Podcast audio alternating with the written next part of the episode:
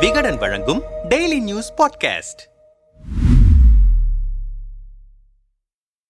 சென்னை அசோக் நகரில் பொருளாதார குற்றப்பிரிவு ஐஜி ஆசியம்மாள் செய்தியாளர்களை சந்தித்தார். அப்போது பல்வேறு வழக்குகள் தொடர்பாக எடுக்கப்பட்ட நடவடிக்கைகள், முடக்கப்பட்டிருக்கும் வங்கிக் கணக்குகள், கைப்பற்றப்பட்ட சொத்துக்கள் உள்ளிட்டவை தொடர்பாக விளக்கமளித்தார். அப்போது பேசிய அவர், சென்னையை தலைமையகமாக கொண்டு திருவள்ளூர், திருவண்ணாமலை, ஆரணி, செய்யாறு, கோவை உட்பட தமிழகத்தின் பல்வேறு பகுதிகளில் ஆருத்ரா கோல்டு ட்ரேடிங் என்ற நிறுவனம் செயல்பட்டு வந்தது. பொதுமக்களிடமிருந்து பெறப்படும் வைப்பீடுகளுக்கு மாத வட்டியாக இருபத்தி ஐந்து சதவீதம் முதல் முப்பது சதவீதம் வரை வழங்கப்படும் என விளம்பரம் செய்தது. இதை உண்மை என்று நம்பி தமிழ்நாடு முழுவதும் ஒரு லட்சம் பேர் இந்த நிதி நிறுவனத்தில் ரூபாய் இரண்டாயிரத்தி நானூற்றி முப்பத்தி எட்டு கோடி அளவுக்கு முதலீடு செய்தனர். ஆனால் சொன்னபடி வட்டி, அசல் ஆகியவற்றை நிறுவனம் தரவில்லை. இது தொடர்பாக ஆயிரத்திற்கும் மேற்பட்டோர் சென்னை கமிஷனர் அலுவலகத்தில் புகார் அளித்தனர். இதைத் தொடர்ந்து பொருளாதார குற்றப்பிரிவு போலீசார் நடத்திய முதற்கட்ட விசாரணையில் நிதி நிறுவனம் ஒரு லட்சத்தி ஒன்பதாயிரத்து இருநூற்றி ஐம்பத்தி ஒன்பது பேரிடம் மொத்தம்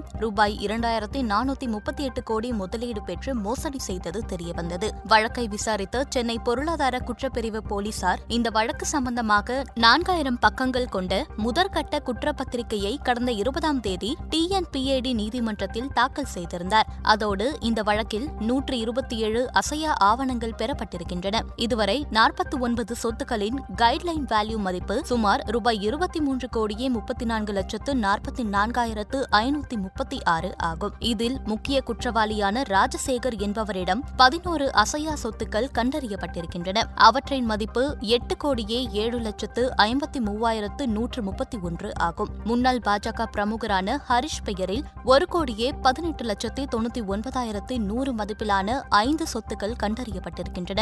அதோடு ஹரிஷின் மனைவி, நண்பர்கள், உறவினர்கள் ஆகியோர் பெயரில் இரண்டு கோடியே இருபத்தி மூன்று லட்சத்து பதினேழாயிரத்து தொன்னூறு மதிப்புள்ள நான்கு சொத்து கண்டறியப்பட்டிருக்கின்றன. ஆருத்ரா மோசடி வழக்கில் இதுவரை இருபத்தி ஒரு பேர் கைது செய்யப்பட்டிருக்கும் நிலையில் நாற்பது பேர் மீது குற்றப்பத்திரிகை தாக்கல் செய்யப்பட்டிருக்கிறது. பொதுமக்களிடமிருந்து வசூலிக்கப்படும் டெபாசிட் தொகைக்கு மாதம் பதினைந்து சதவீதம் வட்டியளிப்பதாக பொய்யான வாக்குறுதியளித்து இரண்டாயிரத்தி இருபது ஜனவரி முதல் இரண்டாயிரத்தி இருபத்தி இரண்டு அக்டோபர் வரை சுமார் எண்பத்தி ஒன்பதாயிரம் முதலீட்டாளர்களிடமிருந்து சுமார் நான்காயிரத்து நானூறு கோடி வரை டெபாசிட்கள் பெற்று திருப்பி செலுத்தவில்லை என முதற்கட்ட விசாரணையில் தெரியவந்ததன் அடிப்படையில் வழக்கு பதிவு செய்யப்பட்டது. பின்னர் விசாரணையின் போது நாற்பது பேர் சேர்க்கப்பட்டு குற்றப்பத்திரிகை தாக்கல் செய்யப்பட்டது. இதுவரை எழுபது அசையா சொத்துக்கள் கண்டறியப்பட்டிருக்கின்றன. அவற்றின் கைட்லைன் வேல்யூ மதிப்பு ரூபாய் தொண்ணூத்தி இரண்டு கோடியே அறுபத்தி ஆறு லட்சத்தி ஐம்பத்தி ஏழாயிரத்தி முன்னூற்றி பன்னிரண்டு ஆகும். L international financial service limited இந்த நிதி நிறுவனம் மாதவட்டி ஆறு சதவீதம் முதல் பத்து சதவீதம் வரை தருவதாக பொய்யான வாக்குறுதியளித்து இரண்டாயிரத்தி பதினெட்டு முதல் இரண்டாயிரத்தி இருபத்தி இரண்டு ஜூலை மாதம் வரை எண்பத்தி நான்கு ஆயிரம் வைப்பீட்டுதாரர்களிடமிருந்து சுமார் ஐந்தாயிரத்து தொள்ளாயிரம் கோடி ரூபாய் முதலீடு பெற்று வட்டியும் அசல் தொகையையும் திருப்பித் தராமல் ஏமாற்றியது தொடர்பாக வழக்கு பதிவு செய்யப்பட்டது. இந்த வழக்கில் இருபத்தி ஐந்து பேர் சேர்க்கப்பட்டிருக்கும் நிலையில் நூற்றி முப்பத்தி இரண்டு சொத்துக்கள் கண்டறியப்பட்டிருக்கின்றன. அவற்றின் மதிப்பு ரூபாய் முப்பத்தி ஏழு கோடியே இருபத்தி நான்கு லட்சத்து தொண்ணூத்தி இரண்டாயிரத்து எண்ணூத்தி ஒன்று ஆகும். ஏ ஆர்டி நிறுவனம் சுமார் ஆயிரத்து எழுநூற்றி ஐம்பது முதலீட்டாளர்களிடமிருந்து ரூபாய் இருபத்தி ஏழு கோடி முதலீடு பெற்று திருப்பித் தராமல் ஏமாற்றியது தொடர்பாக சென்னை பொருளாதார குற்றப்பிரிவு வழக்கு பதிவு செய்ததன் அடிப்படையில் ஏ ஆர்டி நிறுவன மோசடி வழக்கில் Alvin Gnanadurai, robin Aaron, Ganesan ஆகிய மூன்று பேர் கைது செய்யப்பட்டிருக்கின்றனர். அதேபோல ஐ எஃப் எஸ் நிதி நிறுவன மோசடி வழக்கில் ஜானகிராமன், ஹேமந்த் குமார் ஆகியோரை கைது செய்திருக்கிறோம். ஐ எஃப் எஸ் நிறுவன மோசடி வழக்கில் ரூபாய் முப்பத்தி இரண்டு கோடி மதிப்புள்ள சொத்துக்கள் பறிமுதல் செய்யப்பட்டிருக்கின்றன. எஸ் எஸ் குரூப் நிறுவன மோசடியில் இருபது புகார்கள் பெறப்பட்டிருக்கின்றன.